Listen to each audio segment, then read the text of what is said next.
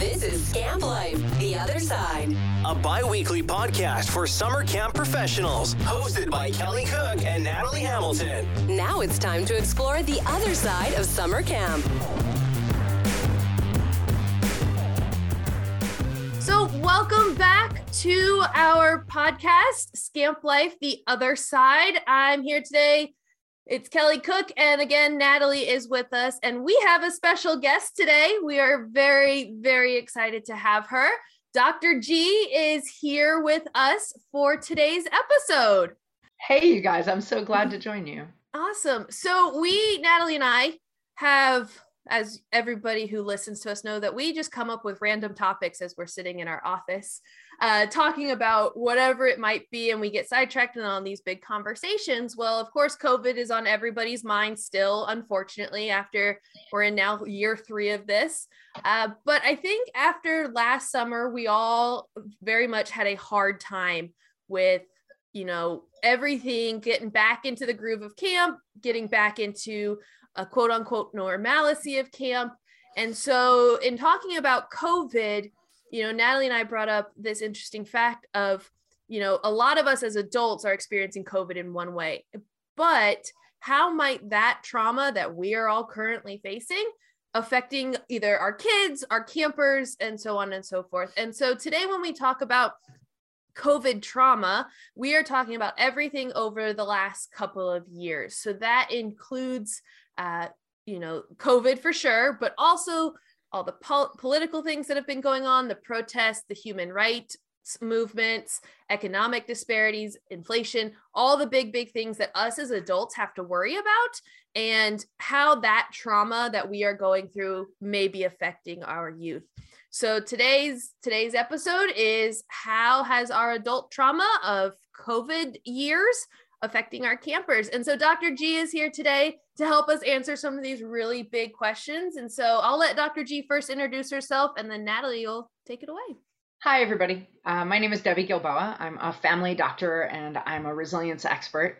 And I'm really glad to be here to talk to you about this because trauma is a word that especially our younger staff are kind of throwing into every situation and it can be confusing or frustrating and also somewhat influencing on kids.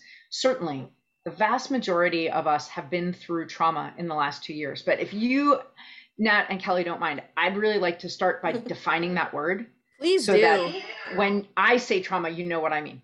So, trauma isn't just drama, it isn't even just a very hard thing. The definition of trauma, psychologic trauma, is something that either interrupts your personal sense of safety or undermines your core beliefs. So let me just really let me elucidate that by giving you a quick example. For a lot of people going through the experience of COVID interrupted their personal sense of safety and likely undermined their core beliefs, some of their core beliefs about whether it was safe to go to the grocery store and what could happen to them outside of their home just by breathing, for me, and I was frontline, am frontline for COVID in a very immediate way as a doctor. I'm in the hospital, I'm taking care of patients, I'm showing up to do house calls at people's houses. I held people's hands as they passed away. It was very difficult. But COVID wasn't a trauma for me because it didn't change my personal sense of safety. I was a doctor during the swine flu pandemic, and I knew that I could catch something, die from it, give it to my kids, God forbid, right? I knew all that already. It's terrifying, but I knew it. It didn't change my sense of safety and it didn't change my underlying core beliefs about what was true. So I can't say that for me, COVID has been a trauma, even though it's been draining and difficult and awful and sometimes feels totally insurmountable. And there is a forehead sized dent in the front wall of my office from arguing with patients about it. So it's not to say that I haven't been impacted strongly, but for me, it wasn't a trauma. For a lot, a lot, a lot of people, our staff, especially ourselves, and for some of our campers, it has been a trauma. There have been, and the other things that you've described, and the war that's happening in Ukraine, and any of these things could be a trauma, psychological trauma for someone. Just keeping in mind, did it interrupt their personal sense of safety or undermine some of their core beliefs. So, first question we really want to kind of dive into is, you know, over these past couple years, lots of camps have seen a, a, severe increase in essentially behavior issues or behavior situations that they're having to to deal with in that summer camp process um, you know, some of the big ones that we specifically saw, you know, lack of confidence, or sorry, lack of confidence, yes, um, lack of conflict resolution, um, more bullying instances, um, harder time with independent thinking or critical thinking.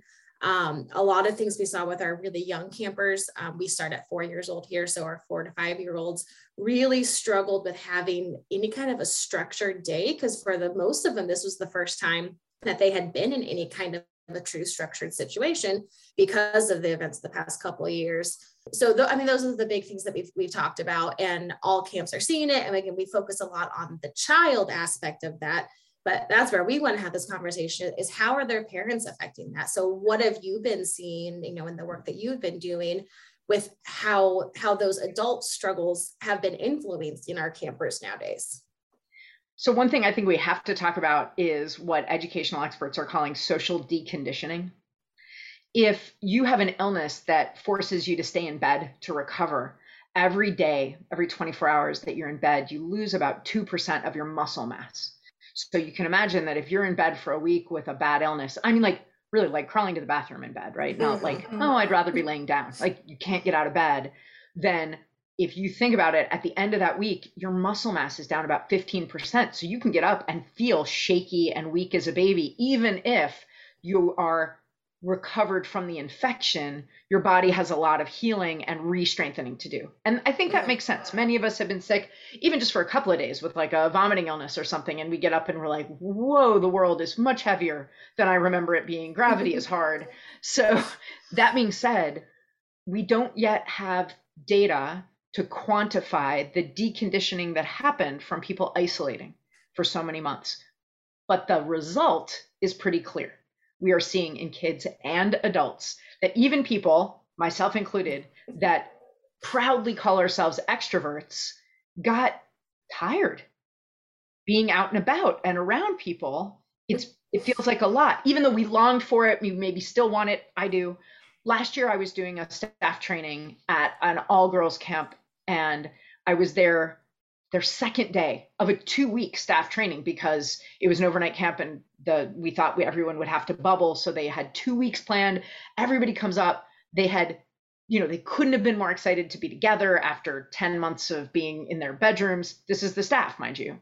And i was there at like second dinner is when i got there and i was already hearing staff people say to each other i was so excited to be here I'm exhausted.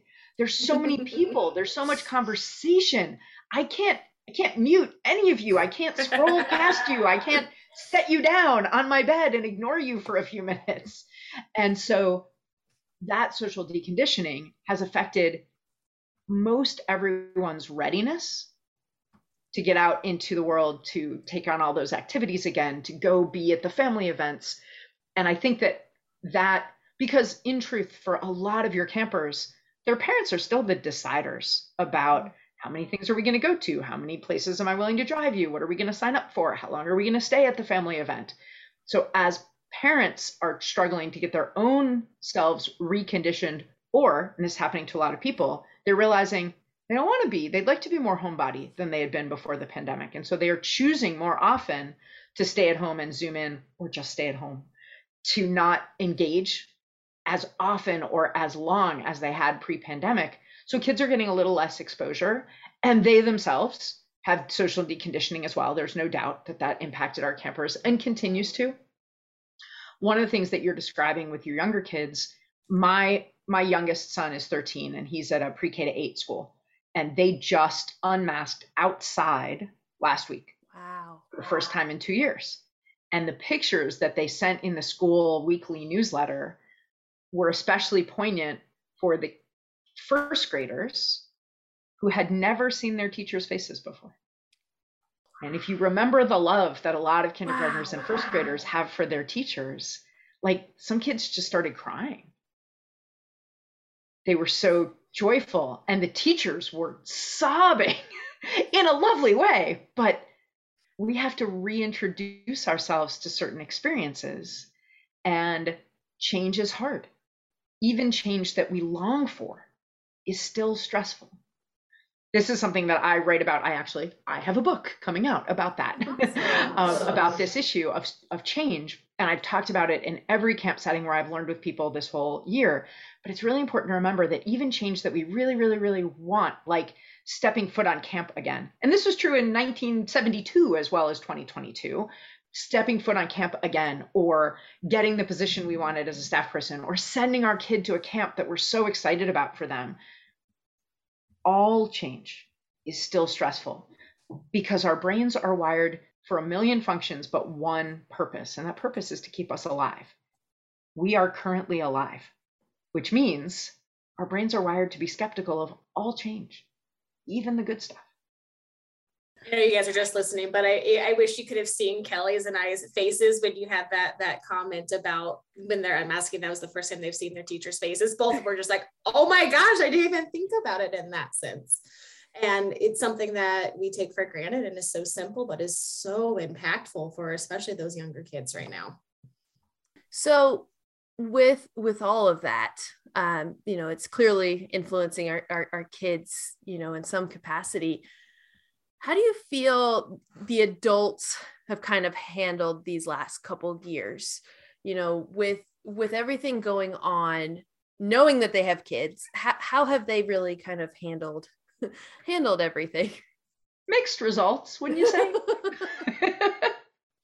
Look, I think that a lot of people have used this disruption and upheaval for some real good in their lives and in their kids' lives.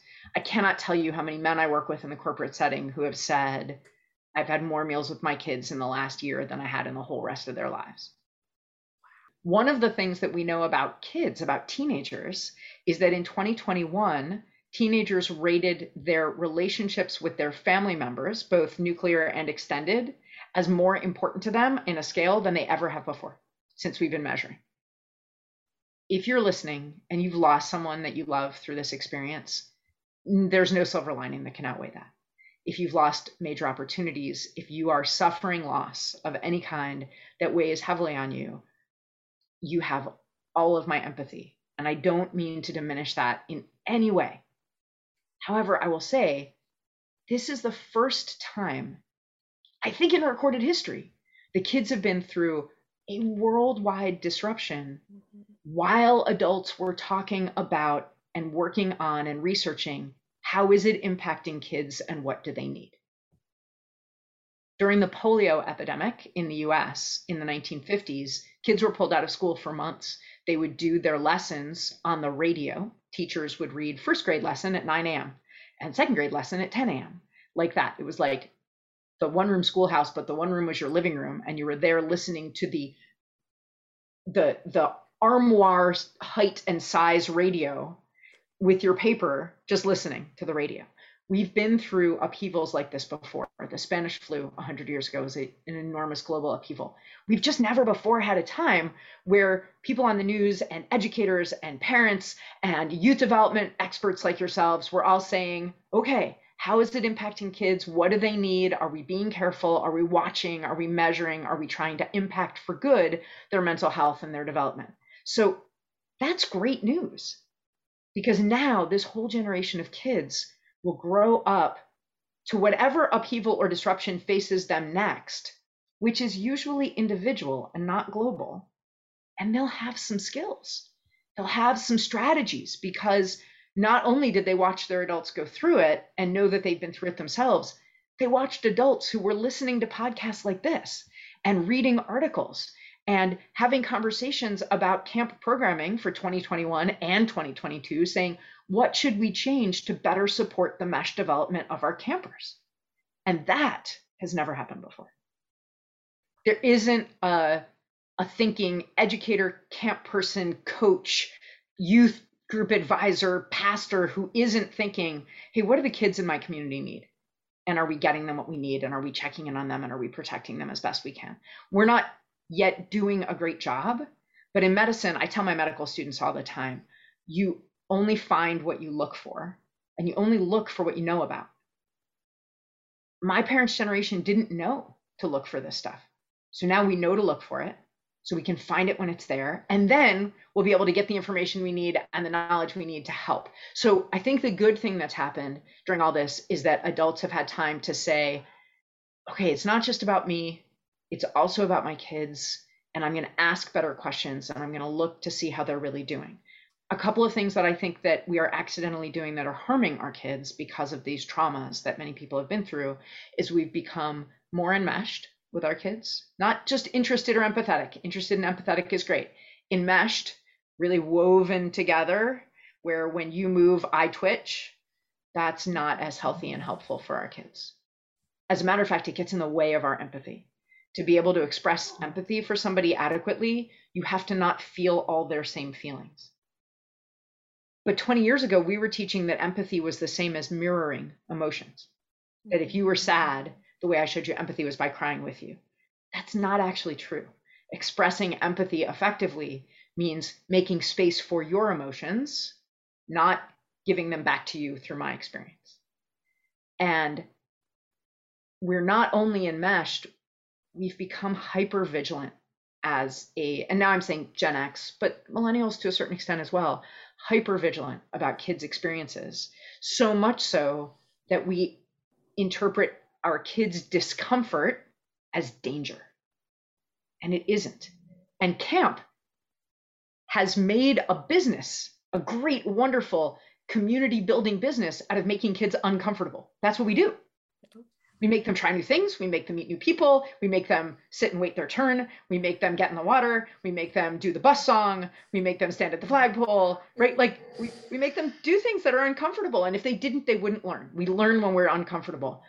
But then as family members, we've given kids this idea that if they're uncomfortable, we're failing them. That if they're uncomfortable, they're in danger and they should tell us and we'll fix it and so and that got worse during the pandemic in my anecdotal and also professional observations. Yeah. Yeah so we have a couple you know different specific scenarios that we wanted to kind of run through in specific settings i guess is a more appropriate term for it. Uh, but what have you you seen? And again we've talked a lot about covid specific but you know the other other issues that have been really prominent over the past couple of years you know given the you know, the election process all of the protests and human rights movements that have been going on you know what what have you seen in, in, adults that have truly affected kids specifically in a school setting? You know what have been some of those those issues that we are seeing in a, in a school setting that have been directly influenced by or re- related to to their parents? I have a friend who's a social studies teacher and he says he loves to be a social studies teacher in high school during an election year because you get to talk about the presidential election and rant about the electoral college from his point of view and have mock elections. And he has said he equally hates being a social studies teacher in an election year in an elementary school or a middle school because in an elementary or middle school developmentally speaking you don't get to find out what your students think you think you only find out their parroting of what their parents think mm-hmm. so developmentally and at a day camp, I would imagine that you guys are thinking about campers as being up to like 14 years old for the most part. And for overnight camps, they're thinking about campers being up to 15 or 16 years old often. But either way, there's a pretty clear break. Your oldest campers are taking in information and forming their own opinions. And sometimes, especially in that 13 or 14 year old age group, their opinion is only diametrically opposed to what their parents think. They haven't thought it through. they just know they're not like those people fine. That's actually developmentally normal. As kids start to push out into that second decade of life and try and figure out who they are, the first thing they do is figure out who they're not, and they are not their parents. That's a sign of a healthy bond with their family and their confidence to actually have a differing opinion and still be accepted. And all that is totally fine. But it means that until kids are 15 or 16 years old, they aren't so busy thinking about what they think and what's important to them. They are busy thinking about what they think is important with their parents that makes some sense to them and bonds them to their family. And that's developmentally really important for kids to give them that safe place, uh, that lack of trauma at home to grow up into. That's great. The problem is, it often puts kids in the last couple of few years and this has happened before if we're taking that 100 year view but it, it is now at this moment in time putting kids at one end of a pendulum spectrum really pretty far out to the extreme it's, it's that center under the bell curve that's now got a weird u shape instead of a, a gentle peak and kids are parroting and sometimes trying to defend beliefs that not only do they not have a nuanced view on it's not even really their view they're still speaking what they've caught of their adults views. It's putting kids in a bad space. And I think as youth development experts running camps, you have to think about how it's for some of those kids, it's going to put them in opposition with their with their staff. They're going to say things or hear things that are really opposed to what they're hearing at home, and they're going to have a loyalty struggle.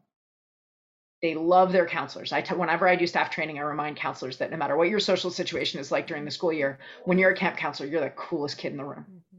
and you have a lot of power. The only person you don't have more power than is the adult at home with this camper who that camper feels bonded to for their own safety and well-being. So especially in day camps, although it comes up with overnight camps too, you don't want campers to be in a situation where they feel like boy, I can agree with my staff person or with my grown up at home, but not both. And they wouldn't like each other. They might even hate each other. So I think through the camp lens, what we have to remember is that kids have been polarized along with adults.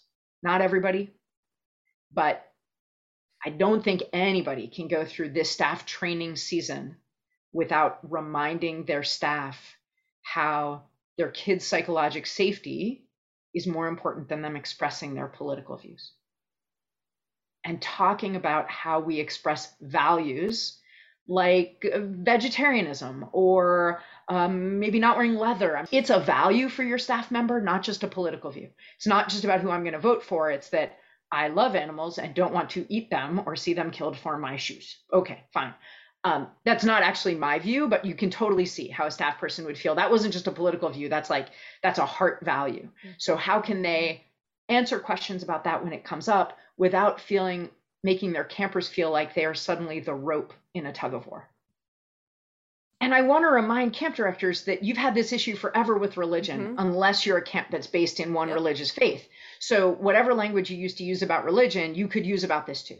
Um, listen, I'm a parent of Jewish kids and I'm a Jewish mom and they've asked me questions about that amazing guy who flies around in a sled and brings gifts. And my answer has always been I will talk to you about this if you never talk to your friends about it, because we don't tell other people what's true or not true about their religion. That's not our job. That's not respectful. So, and I will grant you for everybody listening, that's not necessarily a religious tenet, but it was an easy way to explain it to my six year old. so you can say it is not our job to judge other people's beliefs and thoughts at camp. Because, by the way, it is our job to judge other people's beliefs when my kids are trying to figure out who they should be friends with or what groups they should join at school or those things. I do want them to make judgments and value based opinions. But we can say at camp, part of our mission is, and I'm hoping it is in some way or another, accepting people where they are mm-hmm. and seeing what we can find in common with them, focusing on the in common and not the not in common, the center of the Venn diagram and not the edges. I think that's a really good way for directors to look at it in terms of comparing it to religion because the forefront of politics has become more of a conversation now in camps than it has been in the past. But like you mentioned religion has always been there. And one of the issues that's going to come up i think at most camps if it's an issue for campers because it may not be is is pronouns but a lot of camps have dealt with the camp nickname conversation. So if you have a rule about nicknames, either you don't do them or you do them, but you can't, for example, I would imagine most camps would support the idea that if Natalie wants to be called Lobster, we can all call her Lobster. But if I say, hey, Nat, let's call Nat Lobster, and she says, I don't like that, we can't call her Lobster. So you get to decide what you're called at camp. And that's yeah. all the pronoun conversation has to be at camp everybody gets to tell us who they are and we won't refer to them in a way that makes them uncomfortable and we'll do our best to refer to them in ways that make them comfortable Yeah, and I think it's important to, you know, we've touched on a little bit, but a lot of these conversations, yes, the context of them might be new, but they're not new conversations. It's just now that the the it's be it's being almost celebrated to be able to have a conversation about it and to bring it up and talk about it.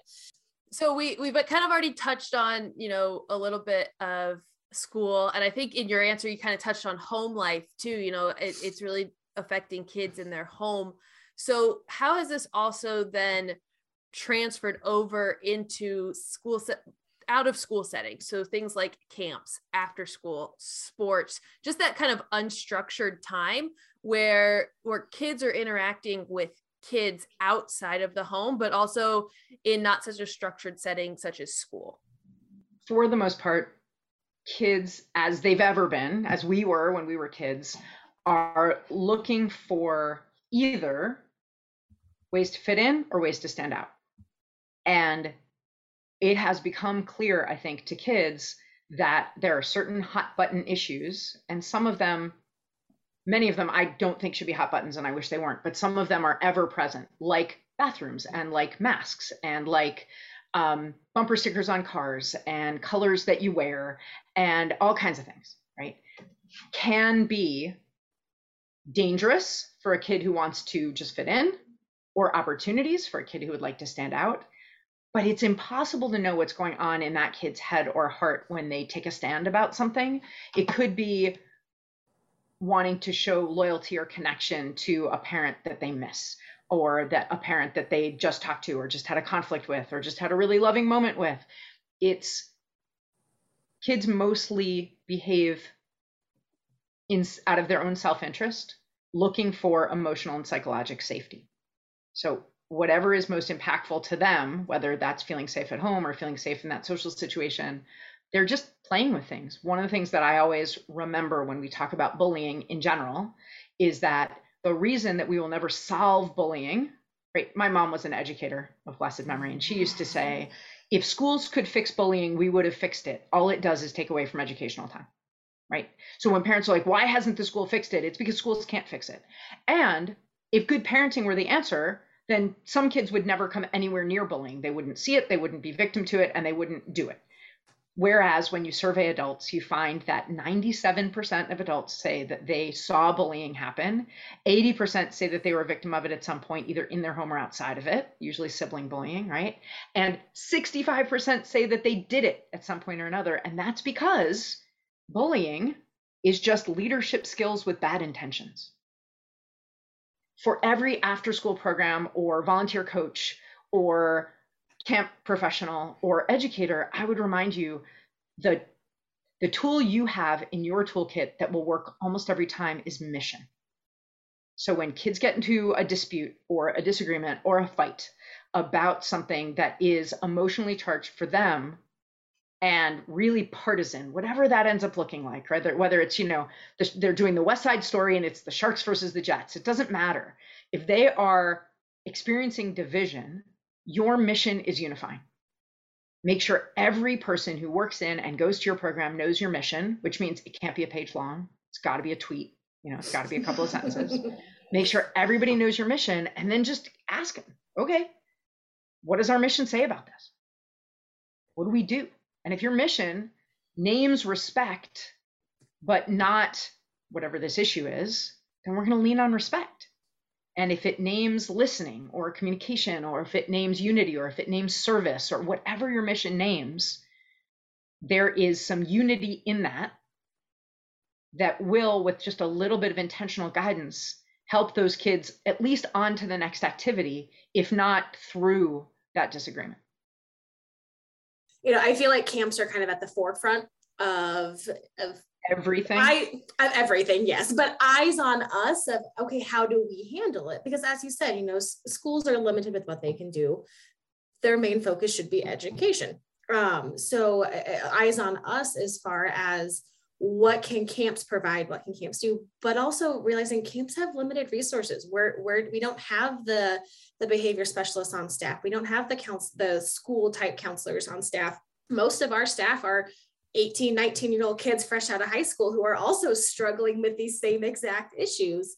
So and with their own self-regulation. Yeah. Exactly. So given that we are limited with what we can provide, what are some concrete things that camps can do to to help our campers through all of these different issues they're they're st- they're having that are stemming from whoever that guardian or caregiver is is also struggling with you know what what can we actually do and provide for our campers or what should we be providing for our campers?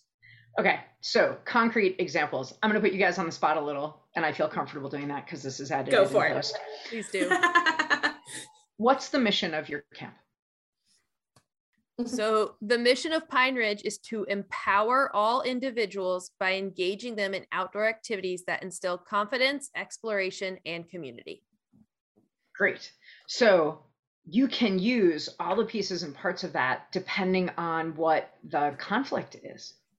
But that means it's not about winning the debate, it's not even about being right.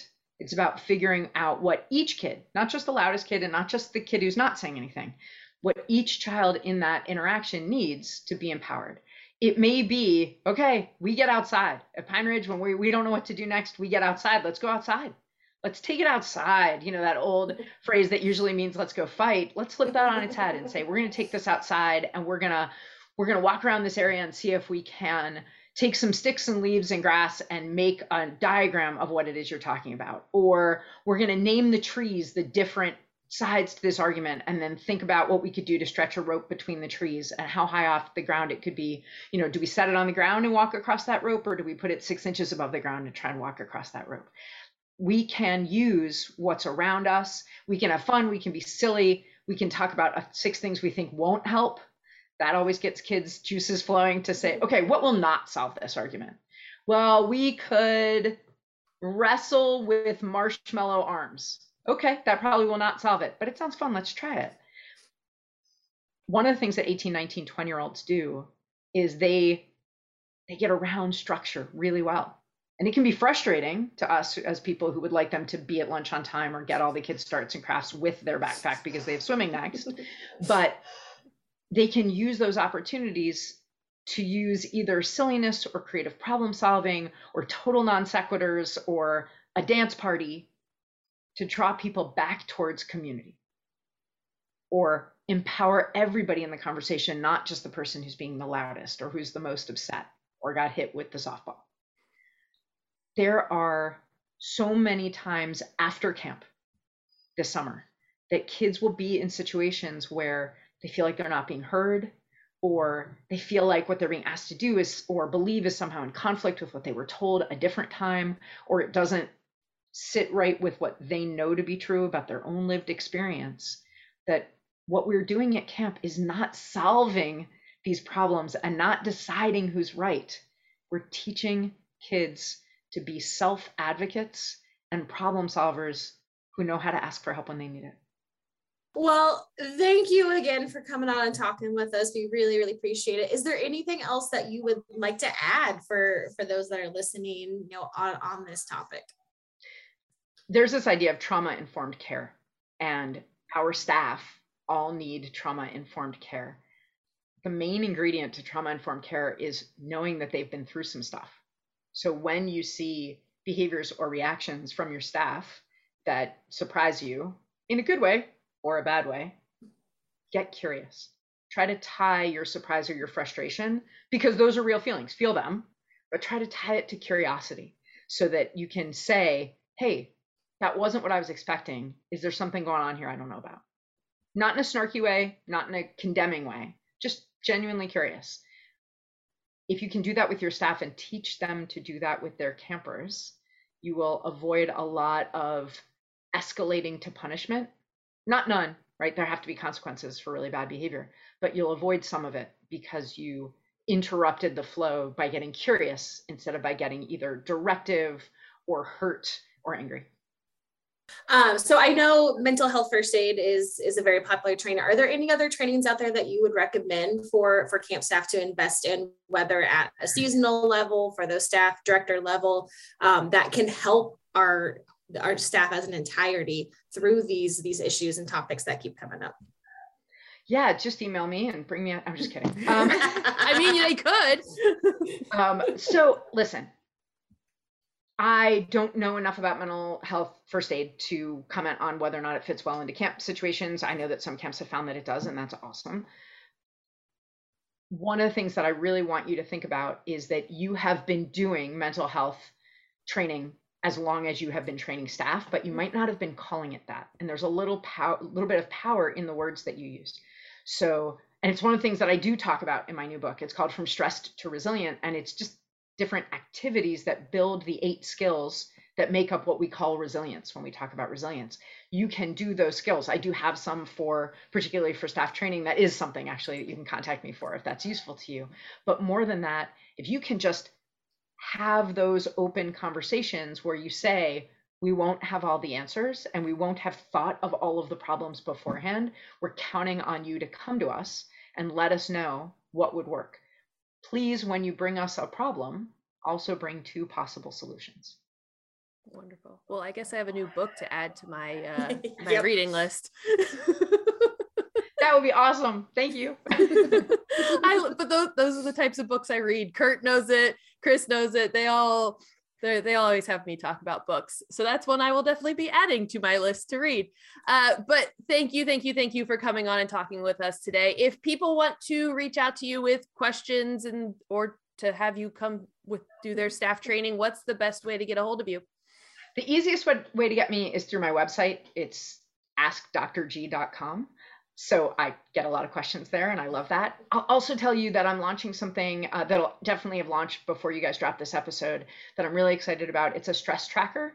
So to see how this works, like this from stress to resilient path works, and get a couple of strategies and exercises you could do right now and whatever change you're facing that's hard, you go to stressed to resilient.com and right there you're going to see you can put in some information and then it will give you back a couple of strategies. I will give you back a couple of strategies that can be helpful to you right now. So in about three so. to four weeks i will be going there. Awesome. Well thank you again and uh, we've had a blast. If you have questions for natalie or myself our contact information will be in the show notes and we will also provide a link to Dr. G's website as well so that you guys can easily find her as well. Thank you again. And thank you all for listening. We are now on all uh, streaming ep- uh, locations for podcasts. So feel free to subscribe and listen to us. Uh, we look forward to seeing you the next time.